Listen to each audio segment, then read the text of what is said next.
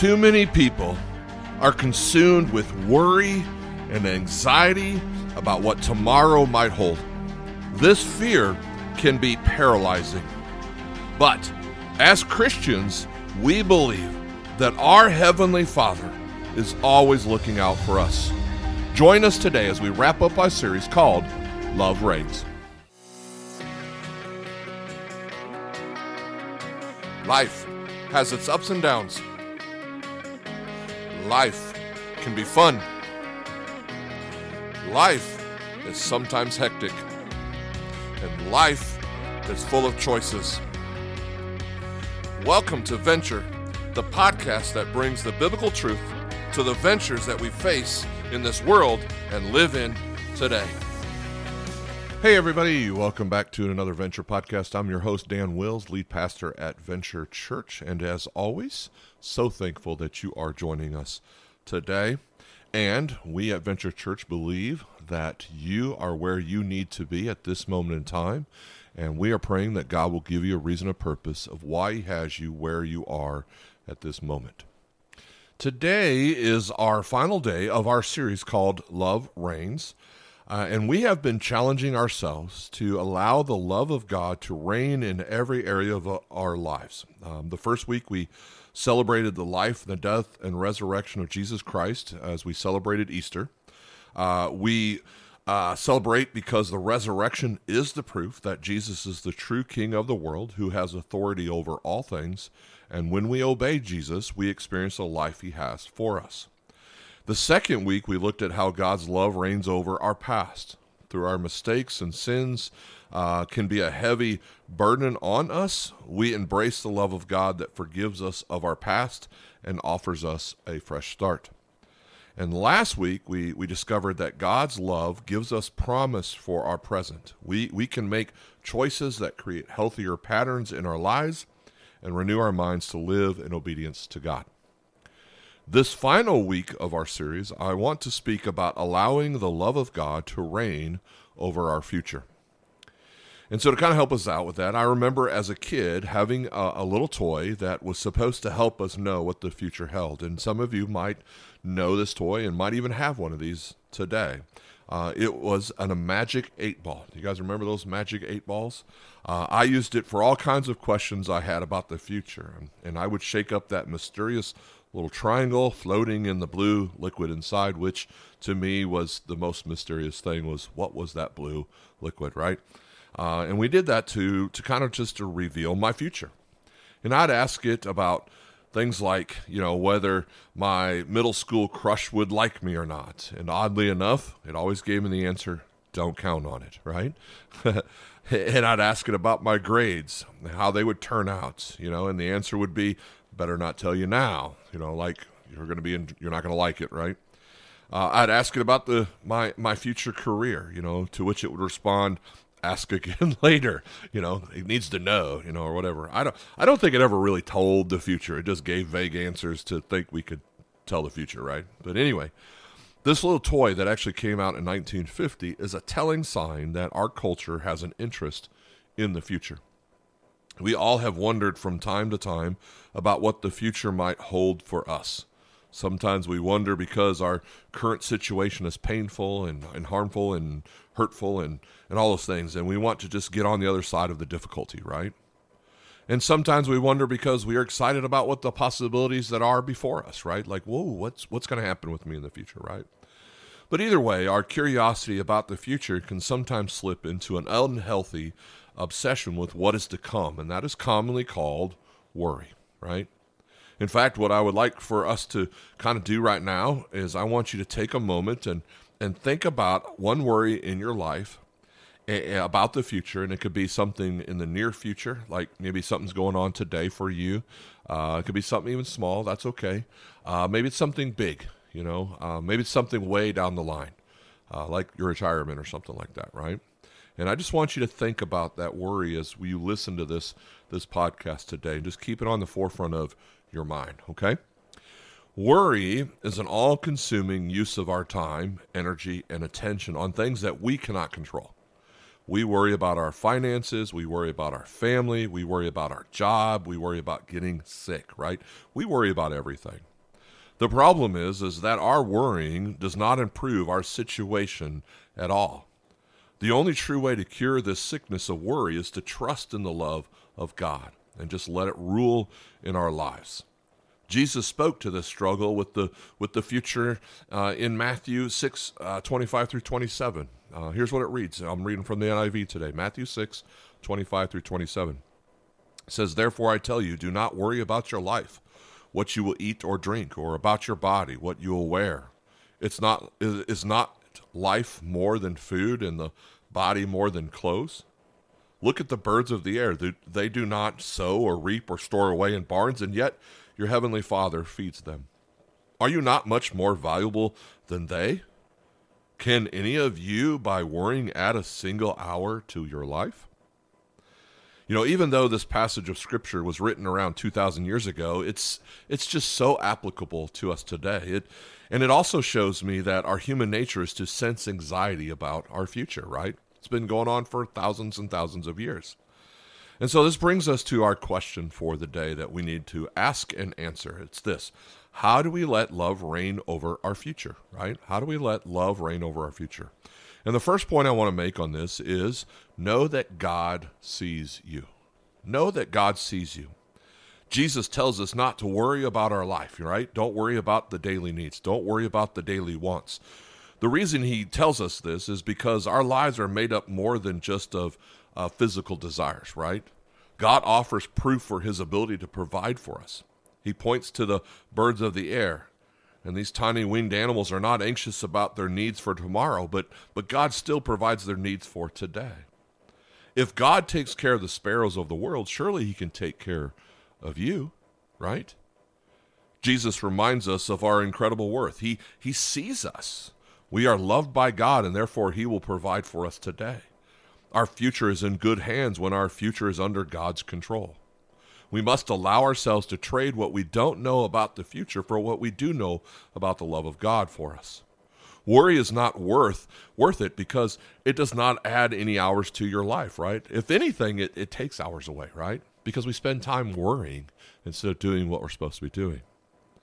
It reminds me of the line in the Lord's Prayer where it says, uh, as we pray, give us this day our daily bread, right? Give us what we need today, God. Not too much so that we might forget about trusting you for the future, and not too little that we are tempted to take matters into our own hands, but, but just enough for today.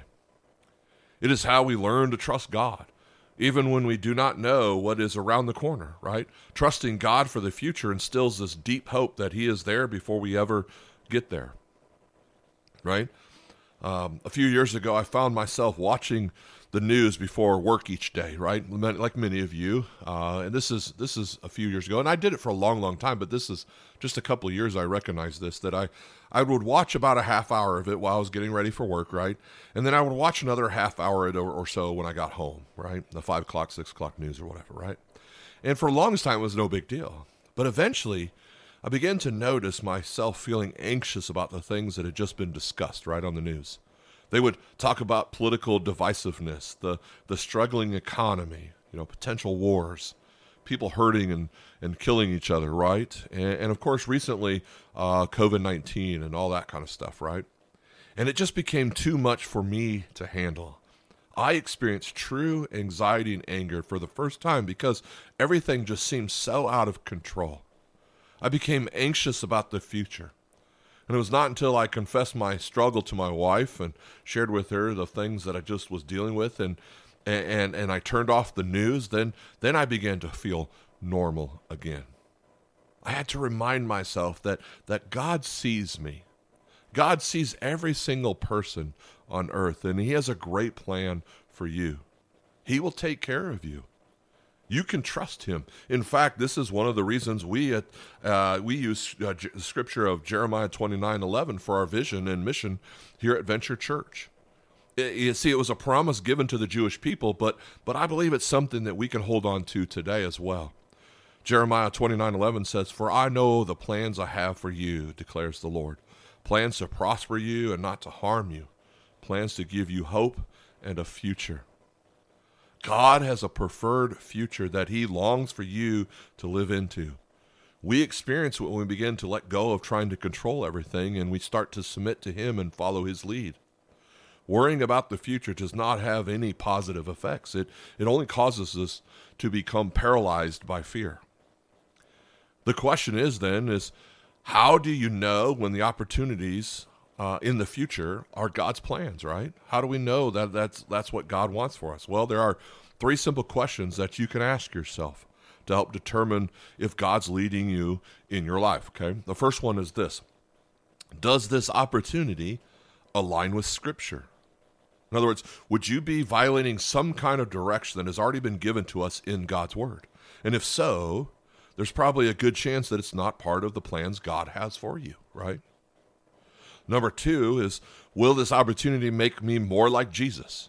Right? If you if you take part in this activity or or make this decision, right, will it make you more Christ-like? If it will help you shape if it will help shape you and mold you into the person God desires for you to be, then there's a good chance that this could be a part of God's plan for your future. And number three is will this opportunity benefit others? Right? Will this decision result in the blessing of other people around you?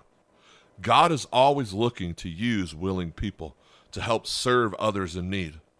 This may be a good indication that this thing, this opportunity, this decision may be a part of God's plan for your life. To discover God's plan for your future is, is, is to live into that purpose for which you were born. This is the future that, that we want to experience. And, and Mark Twain once said, the two most important days of your life are the day that you were born and the day that you find out why. Your future is tied to your purpose and God's plan. Okay? My second point on how love reigns over our future is you need to seek God first. You have to seek God first. Jesus gives us a way to ensure that our future falls in line with His will for our lives. It, it's about priority. And some of us have our priorities focused on the wrong things, right? Because we are nervous about the future. Let's read what Jesus has to say about this. And in fact, it's um, a continuation of where we're at Matthew 6, uh, verses 28 through 34. Here's what he says And why do you worry about clothes? See how the flowers of the field grow? They do not labor or spin. Yet I tell you that not even Solomon in all his splendor was dressed like one of these. If that is how God clothes the grass of the field, which is here today and tomorrow is thrown into the fire, will he not much more clothe you, you of little faith? So do not worry, saying, What shall we eat, or what shall we drink, or what shall we wear? For the pagans run after all of these things, and your heavenly Father knows that you need them. But seek first his kingdom and his righteousness, and all these things will be given to you as well. Therefore, do not worry about tomorrow, for tomorrow will worry about itself. Each day has enough trouble of its own. Look at verse 33 again. Listen to it, right? It says that we should seek first the kingdom of God. This should be our priority. Living to see the kingdom of God come to earth should be the defining aspect of our lives.